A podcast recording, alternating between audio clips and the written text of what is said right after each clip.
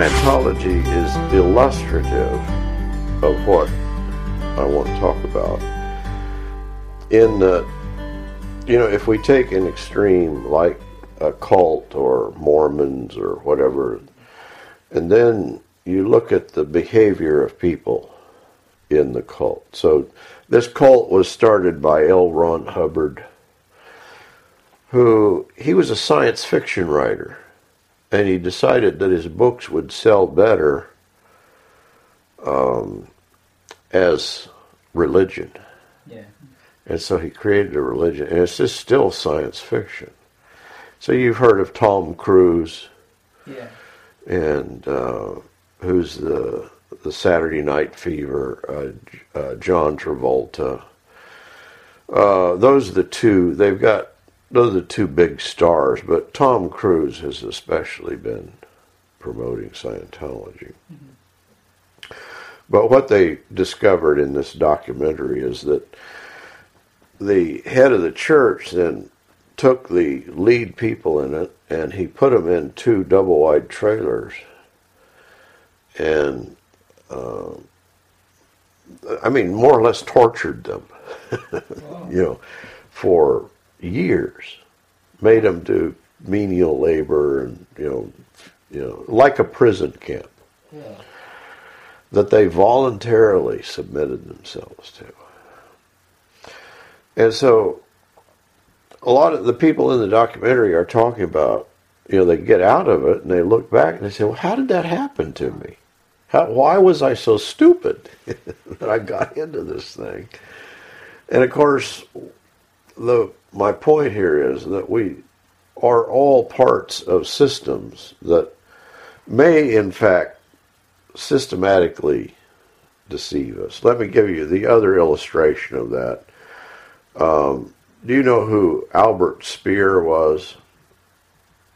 Um, he was uh, Hitler's. He was an architect in uh, the Third Reich, and he he was just a good middle class German. Um, and he just wanted to be an architect. He really didn't have any, you know, just wanted to be a good architect.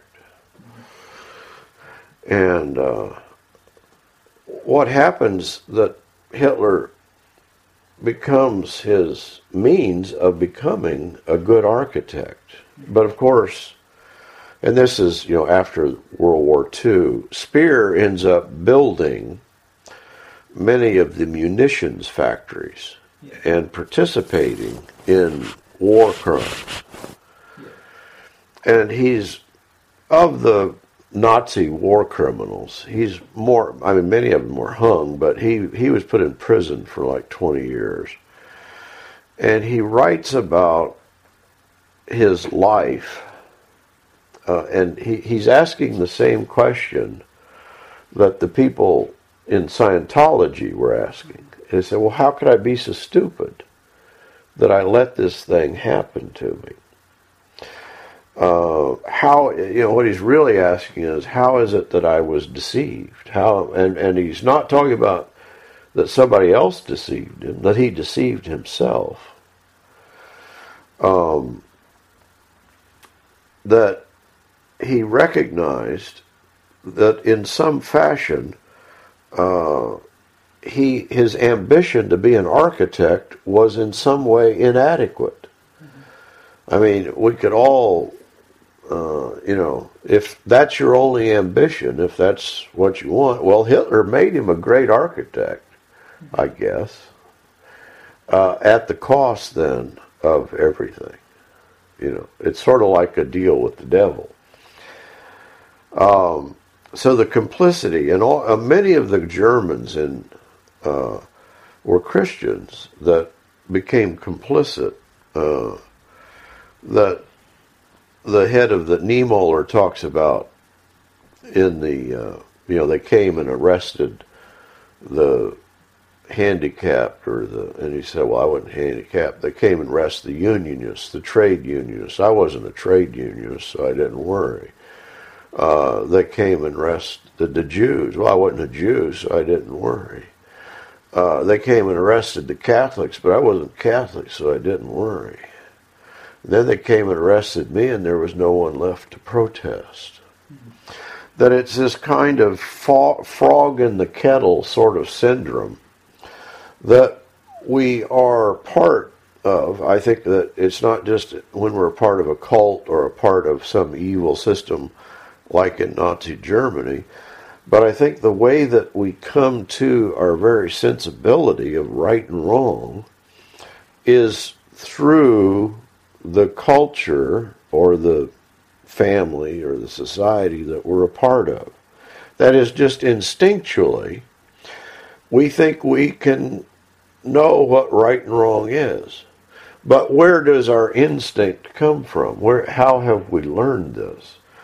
Uh, that we've learned this through being enculturated into a particular understanding. Uh, the the picture then of a Christianity that does not take account of what I'm saying right now is the failure of Christianity in Nazi Germany. I think it's the failure of a Christianity in the United States because what Christians often imagine is that uh, being a Christian in no way means that they have to sacrifice participation in the culture at any level.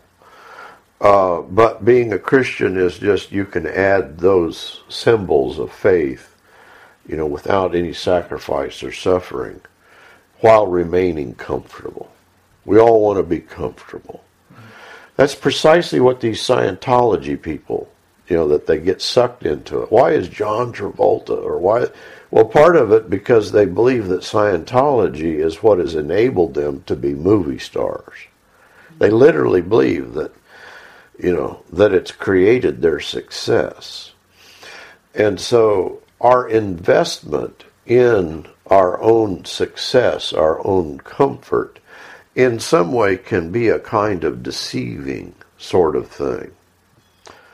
This is David uh, Harnard talking about spirit. Seeing is never simply a reaction to what passes before our eyes. It is a matter of how well the eye is trained and provisioned to discern the richness, the terror, beauty, and banality of the world outside and within the self. That is, we're trained to see. Whatever we see, uh, you know, this is sort of our conversation in First John. What has precedence, seeing or believing? I think most of us think seeing. You know, oh, I just saw that. But of course, what we're learning in the New Testament is know that we're enabled to see, or our seeing is guided by our believing. Our belief system is in some way determinative of what we see. Decisions are shaped by, by vision, and the way that we see is a function of our character, of the history and habits of the self. This is David Harnett. Of the history and habits of the self, and ultimately of the stories that we have heard and with which we identify ourselves. What we think is right and wrong, what we see, what we perceive, is something that we're trained to see, perceive, and think is right and wrong. What I'm driving at here in terms of ethics, can do we know? You know, this was the Kantian idea that you could uh, know right and wrong just within yourself through pure reason. But do we know right and wrong on the basis of pure reason through the resources only of ourself? This was Eichmann on trial in Jerusalem. I don't know if you, you know, the Hannah Arendt is a reporter for the New Yorker.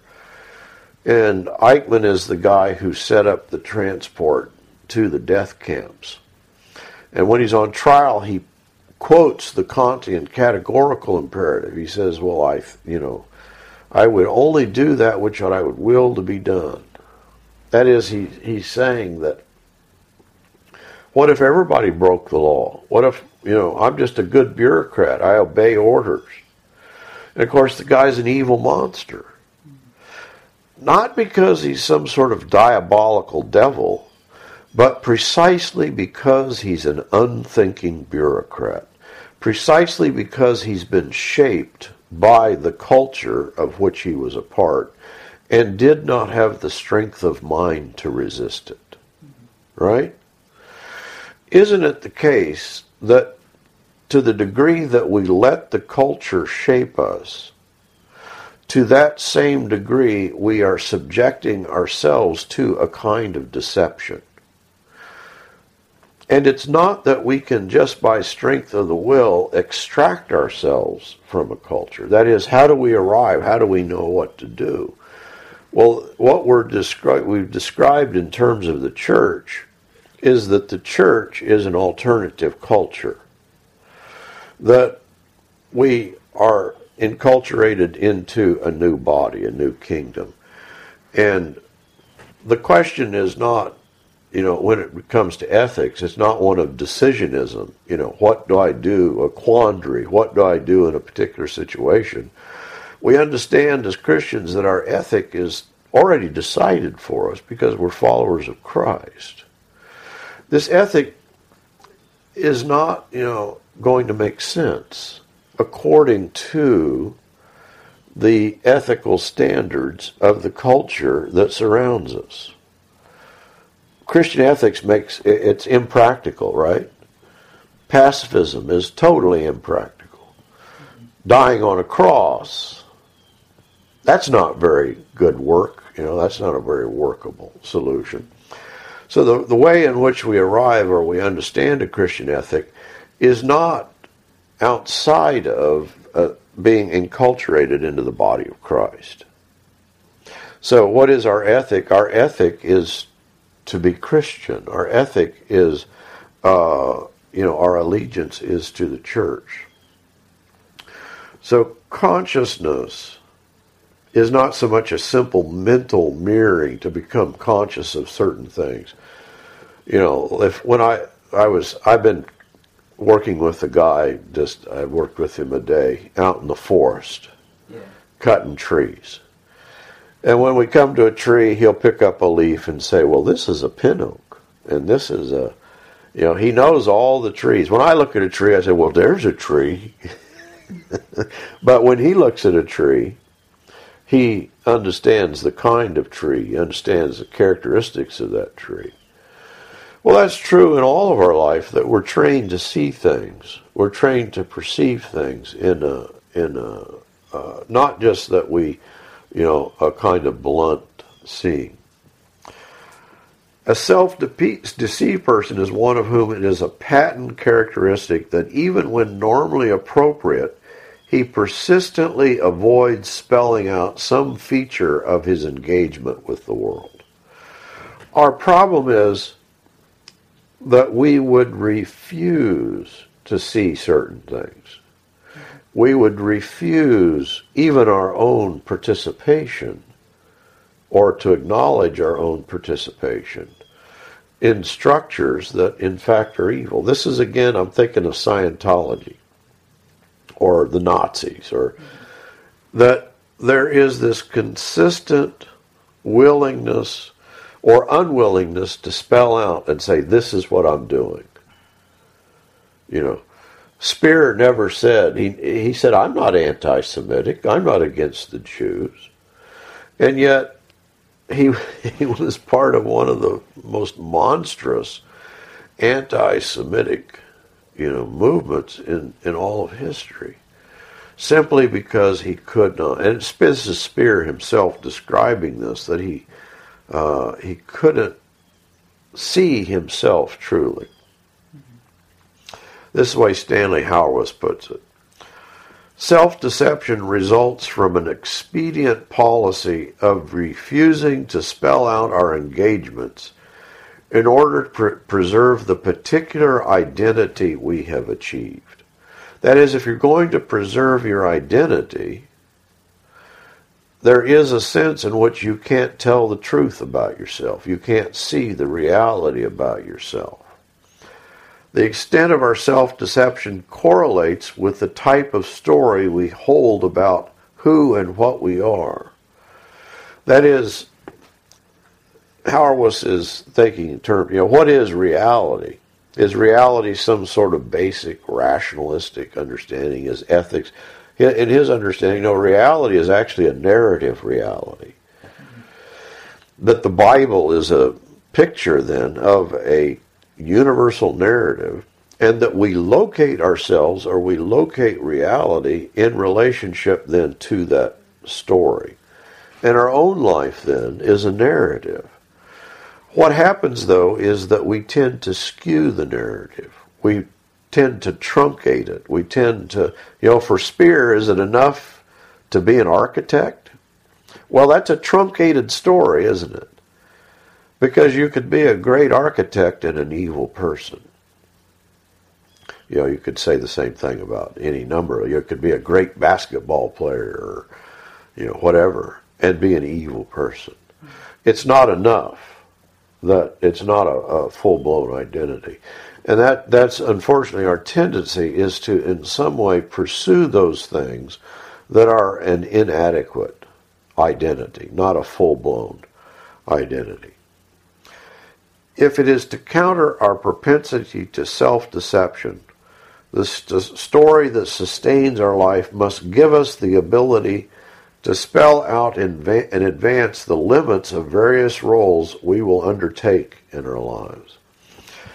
Can I, you know, find my identity in being a professor? Well, apparently not. Can you find your identity in being a worker at Walmart? Is that enough? You know, we could go through. Can you find your identity in being Hmong or in being a Mexican American or maybe? Uh, that we all have to take up particular roles. And there are people then that will find their identity in being Mexican or in being Texan or in being Hmong. But that's inadequate. That's sort of like Speer's being an architect. That's not there's not a fullness of identity or an ethic then, an ethical reality in that. So that if we choose that sort of truncated narrative, the danger is that we'll end up being evil. Or at least we'll fall short of the, the, the fullness that we are to have in Christ. This is Speer. I have always thought it was a most valuable trait to recognize reality and not to pursue delusions. In other words, he's, what he'll say about himself, he said, I always thought I was an honest man. I always thought I saw things clearly. But when I now think over my life up to and including the years of imprisonment, there was no period in which I was free from delusory notions. Who deluded him? Well, he deluded himself. You know, who deludes the people that joined Scientology? Well, they'll all tell you they deluded themselves. I mean, the, the, the system is deluding, but they willfully participated in their own self deception. I think that these extreme cases just describe the reality for all of us. So the sincerity, the honesty of Speer's autobiography are somewhat shocking. You know, you think, how could a man this? He, he's really a, a, a likable man, a man with great integrity. How could he have served Hitler so well? There was no better soldier for Hitler than Speer.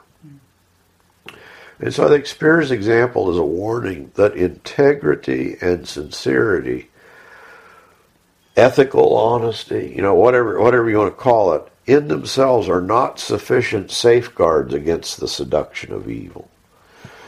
We too often think of evil as that thing out there as, you know, uh, something that we could easily identify. But what we have in this instance is, well, no, actually, evil is something that's pervasive. My, my sign there about God, in Him we live and move and have our being. Yeah, but in the absence of God, we live and move and have our being in a neg- negativity, in an absence, in an, uh, in, a, in a, failed story. So our problem is that we are corporately deceived, right? That it's not just, oh, I'm deceived individually, but there is this corporate deception.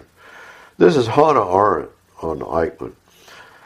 The trouble with Eichmann was precisely that so many were like him, and that many were neither perverted nor sadistic, that they were and still are terribly and terrifyingly normal. This new type of criminal commits his crimes under circumstances that make it well nigh impossible for him to know or to feel that he is doing wrong. When Hannah Was first signed, assigned by the New Yorker to go to Jerusalem and report on Eichmann on trial, you know, the, I don't know if you've seen uh, that the Israelis captured, they actually captured him in, was it uh, in South America? And they, uh, you know, they threw a sack over his head and they bundled him back to Israel. She said, I thought I was going to go see a monster, some evil. And she's quite disappointed because what she sees is not some evil genius or some evil monster but a man who is incapable of thought. He's incapable of any kind of uh, real creativity. Mm-hmm. And yet, he did his job transporting Jews to the death camps very well. Uh, he's normal. He's a good bureaucrat. And yet, he's radically evil. So, normativity fitting in, uh, you know, enculturating ourselves into a particular thing, uh, a particular people group or whatever, uh, in fact, is uh, that's precisely what she's identifying as part of the corporate deception. She comes up with a phrase, the banality of evil. Have you heard this? Uh, that is, usually we think of evil as when you go to the movies, you know, we all like to see movies about evil people because aren't they the, you know, the mafioso or the, you know, that's always so much fun to watch the violence and the, but her point is, well, no, actually, evil always looks the same. It always acts the same. There's an incapacity of thought. There's a banality. That is, it's boring. It's it's it's always uh, looks, it's just a, a pattern. This is what Sigmund Freud said about neurotics. Somebody asked him, why don't you do a, an analysis of uh, Dostoevsky? You know, analyze him as a, as a person. He said, well, why would I do that? What's interesting about Dostoevsky, yeah, he was a gambler. He had a drinking problem. He was a neurotic. He had all of those problems, and Freud says, I've, I, I know what a neuro- neurosis is. It's just a mechanical thing. And that's the way that Hannah Arendt's describing evil. I think we could say it about sin. That's, there's nothing creative there. There's nothing new there. But rather it puts the same stamp in a kind of mechanical fashion on all who undergo it. And I would say that about the cultures of this world, that if we identify ourselves in the way that our, you know, the cultures would have us identify ourselves, we're all going to look just alike. Uh, you know what you, you could go through. You know, we'll all be I don't know Trump supporters. I don't, I don't know what the, what that might look like. Uh, but the point is that uh, this is this is Eichmann. He says, "I felt myself to be Hitler's architect. Political events did not concern me." What's he saying? He's saying, "Well, I only was. I just wanted to be an architect." Okay, yeah, he's he's anti-Semitic or he's there's this strange stuff. Same thing with the Scientology people. They said, well, I was just interested in the self help part of it. yeah, I know it's kind of strange, and there's a bit of a, a lack of ethics, and and so a kind of passivity in regard to the reality, and a willingness to check out of that reality. Speer admits that he deliberately made himself blind to what was happening to the Jews, to what was happening. I think we all have this, we and we all know it about ourselves that we have this capacity to disconnect from other people and say, well, that's happening to those people, but it's not happening to me. And both Niemöller and Speer are saying the same thing. That's the beginning of evil. Is that this when we stop, you know, recognizing ourselves in the other, when we stop being empathetic uh, with the other. This is Speer again. Before 1944, I so rarely, in fact, almost never found time to reflect about myself or my own activities. I never gave my own existence a thought. I often have the feeling that something swept me up off the ground at the time, wrenched me from all roots, and beamed a host of alien forces upon me.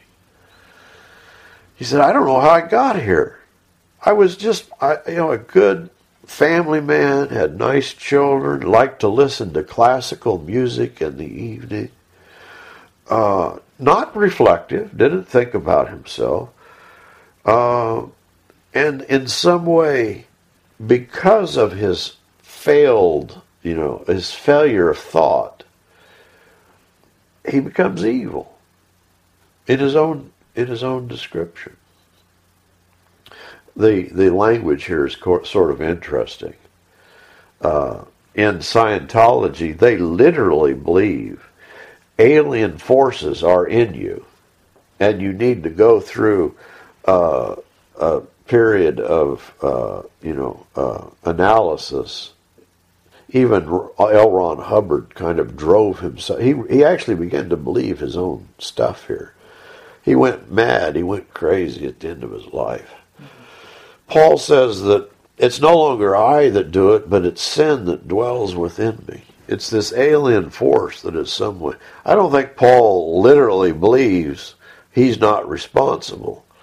But what he's describing is something that these people are describing. That we lose our own human agency at some point. We give ourselves over to powers that we lose control of ourselves in our in, you know in our passivity, in our unwillingness to make choices. I've talked before about M. Scott Peck, the people of the lie. Uh, this is from Peck. An important assessment of evil at a more popular level. He, uh, Peck suggests it is possible for humans to be taken over by evil, to believe a lie and then to live it forgetting that it is a lie, and to make it the foundation of one's being. He argues that there is such a thing as a force or forces of evil which are superpersonal, superhuman, which appear to take over humans as individuals or entire societies. Now I don't know what I don't know what to make of this other than to say I think this corporate mentality, this social cultural mentality that if we allow it to shape us, is it really demonic? I don't know that. But it might as well be, right? That there's nothing worse than this kind of mass hysteria or, or you know, or not even hysteria, but when the a kind of group think. But we're all subject to that group think if we don't consciously, you know, recognize it and check out from it. This is, you know, Walter Wink is a Christian theologian who has talked a lot about evil, about corporate evil. He's argued strongly in his major work on the powers. There's a great deal to be said for the view that all corporate institutions have a kind of corporate soul, an identity which is greater than the sum of its parts, which can actually tell the parts what to do and how to do it. This leads to the view that in some cases at least, some of these corporate institutions whether they be individual companies, governments, or even, God help us, churches, can become so corrupted with evil that the language of possession at a corporate level becomes the only way to explain the phenomena before us. I've experienced this. I don't know if you've experienced it. Well, I know you've experienced it. you just may not know that you've experienced it. That is, that we, we come into a group of people, and it, th- there is always an atmosphere, right? You know, you both probably know this, have being bicultural, that when you shift cultures, you shift atmospheres, you shift ranges of emotion. You know, in Japan, when I lived in Japan, there's a certain range of emotions, there's a certain atmosphere, and it just dominates, it controls you. I'm sure the same thing is true in Thailand or being among the Hmong or being in Mexico. Um, but I think that that can also operate at a, lo- a smaller level. Uh, that a company, a corporation, creates a kind of corporate culture. And obviously, cultures create, you know. And that's what Walter Wink is describing.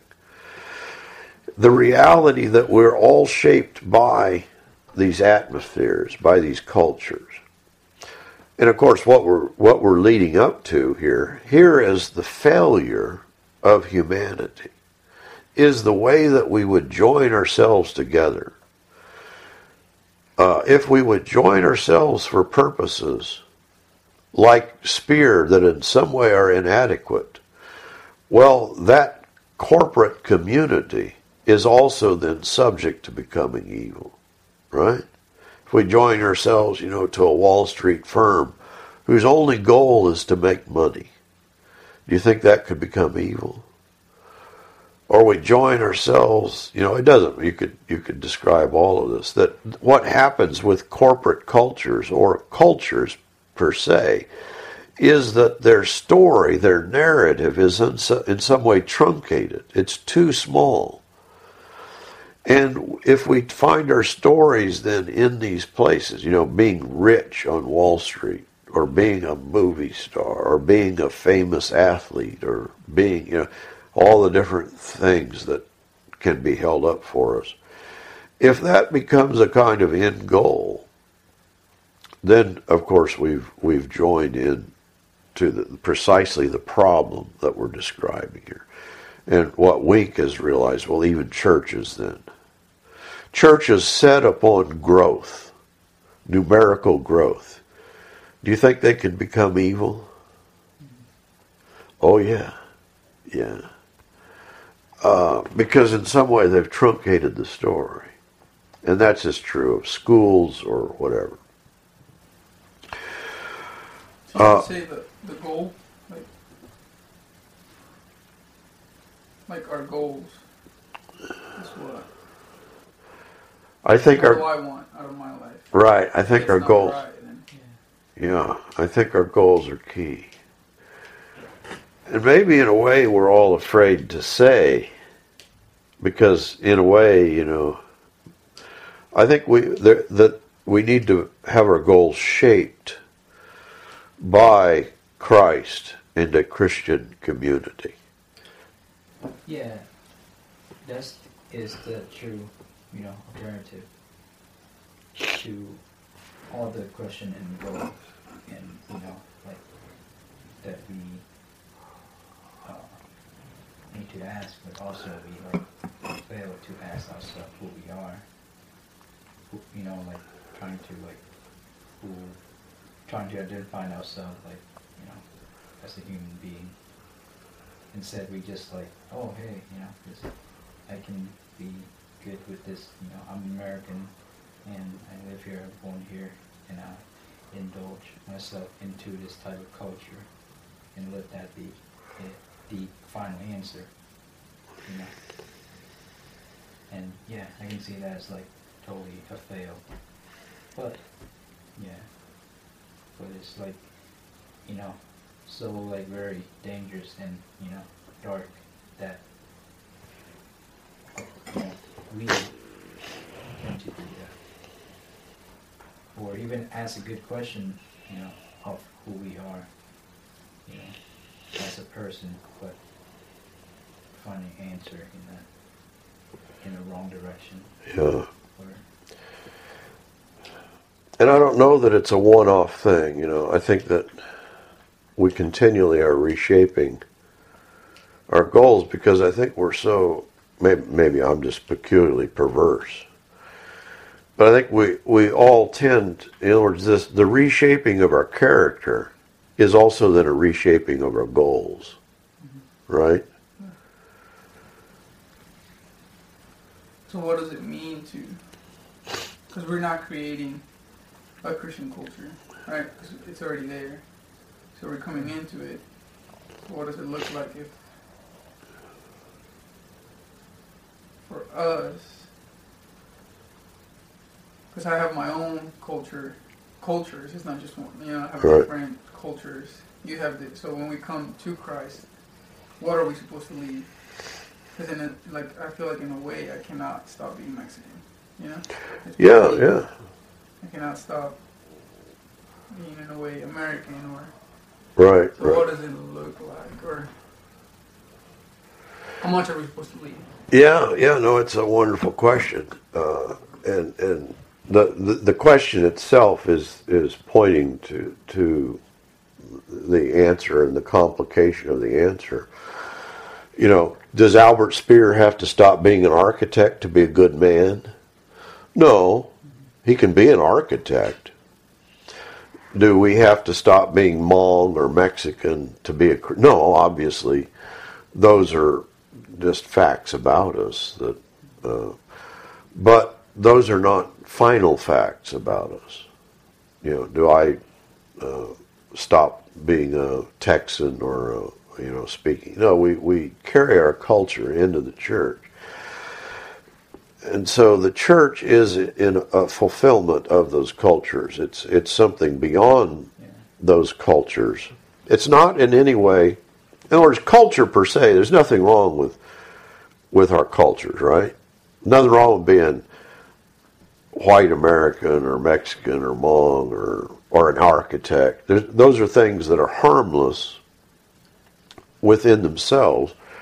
But if being an architect is your identity, if being Mexican is your identity, then you know that in itself is a truncated, inadequate story.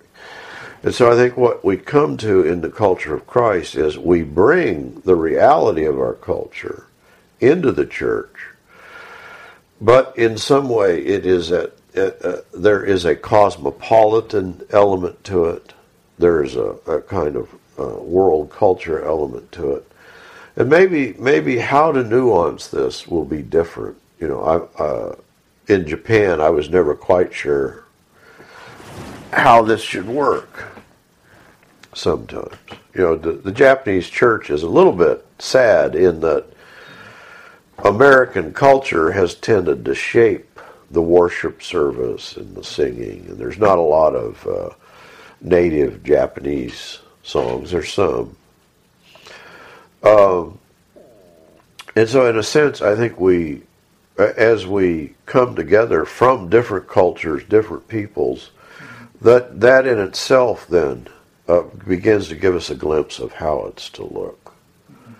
I'm giving you an, an inadequate answer, uh, but the idea is that this uh, it, it is a multifaceted uh, identity that is not you know the thing about being a, an architect everybody understands that you know that's easy to grasp being from Texas, I got me a big belt buckle, I got me some boots and a big hat.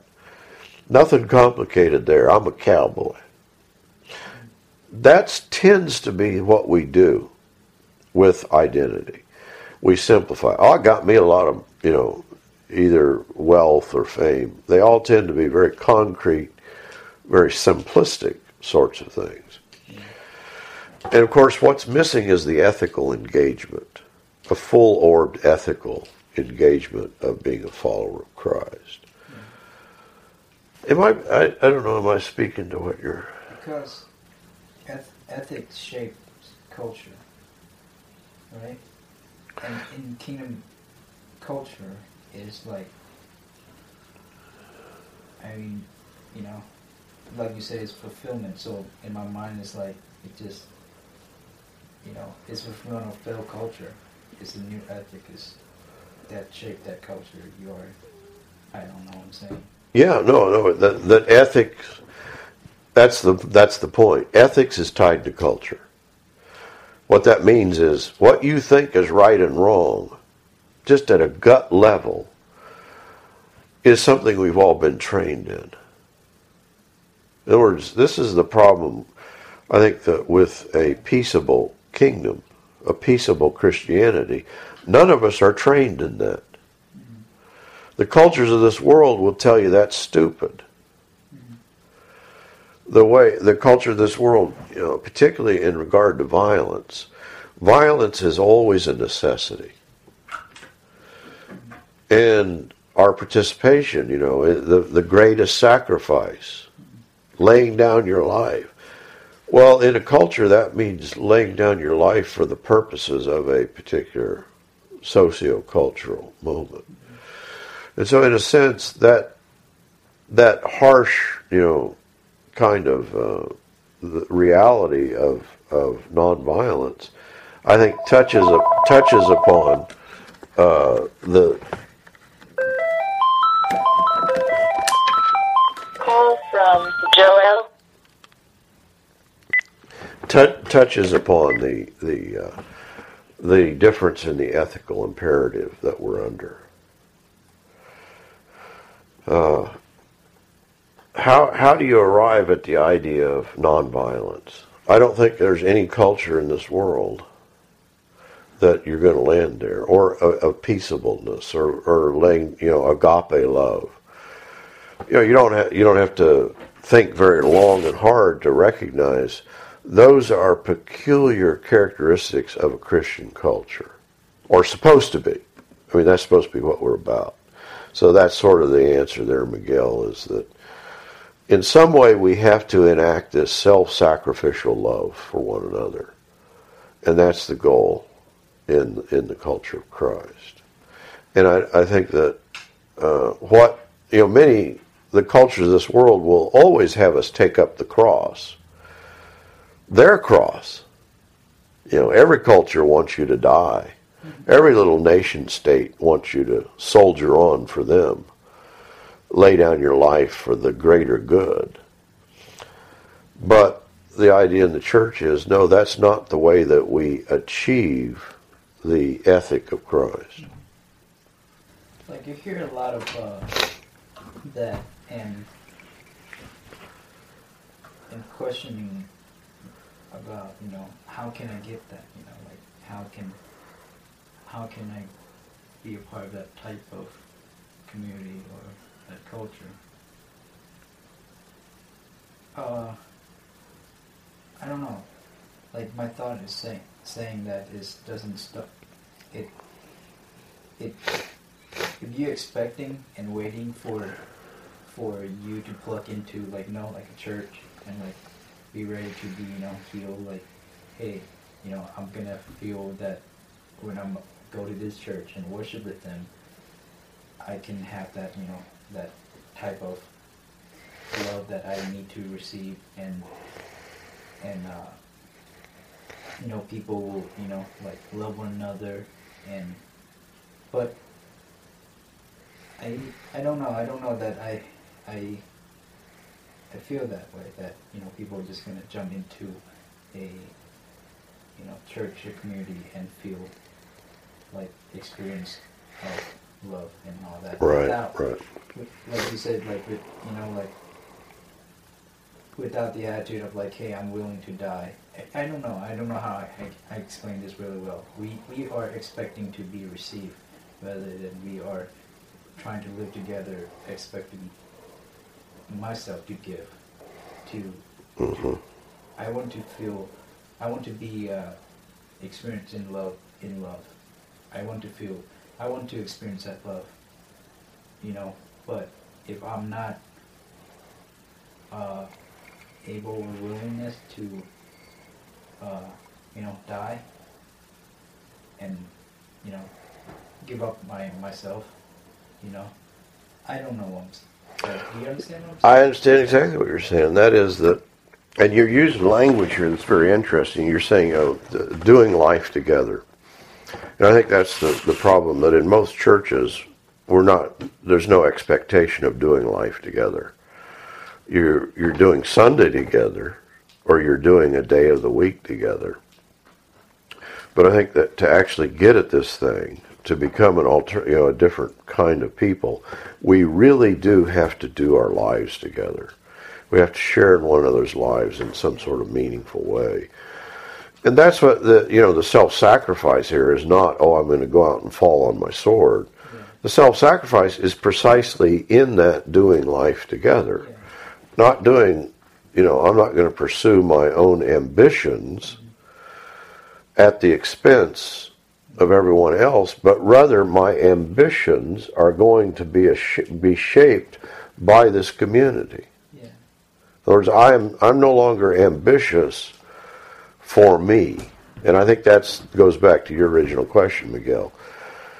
Then this is the thing that's always grating on us that we have to, in some way, relinquish then uh, our kind of selfish pursuits for our life. So that even our goals are changed to fit into this alternative community. I'm afraid a lot of people are missing out on that. they're living, you know, uh, if you're, yeah, I, I think that that uh, they're wanting to be good bankers or good businessmen or, you know, whatever it is they're doing. Uh, and then what culture are they shaped by? If you want to be a good banker, a good businessman, and that's your primary goal, is it the go? Is it the church? Well, no, it's the culture that surrounds you. So in some way, that uh, I, I, you know, I, I think we have to check out of the ambitions that would normally drive us. Is that too hard to say? Uh, that uh,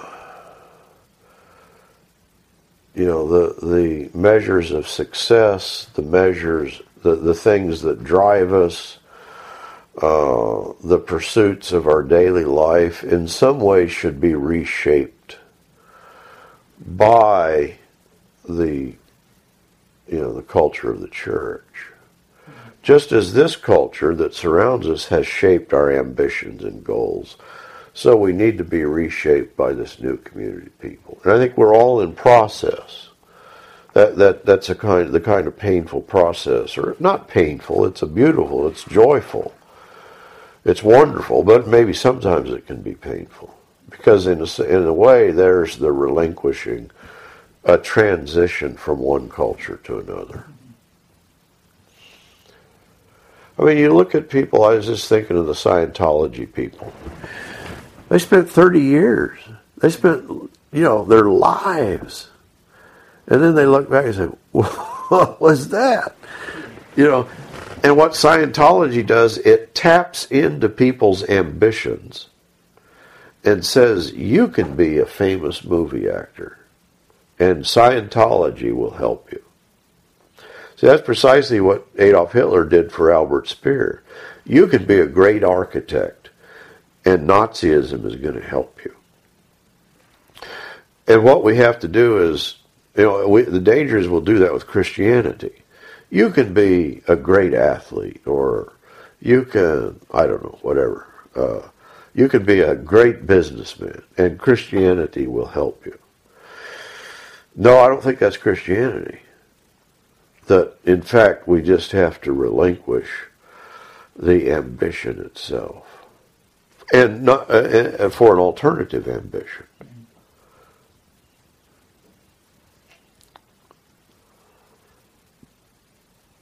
So I think that that that may, on the surface, we may not look very different. We may go about, you know, you still go to Walmart and work. Uh, but I assume that I, I'm not sure about Walmart, but you know, I, I I think it's like any corporate culture that there may be people there that that is their life. You know, that is that is it is to succeed there. And so we can still go and do our jobs, and uh, but in some way that, that we recognize that's inadequate. That then, and all this to say, that then gives you a different ethic. That that your ethic then is reshaped uh, by the recognition of this.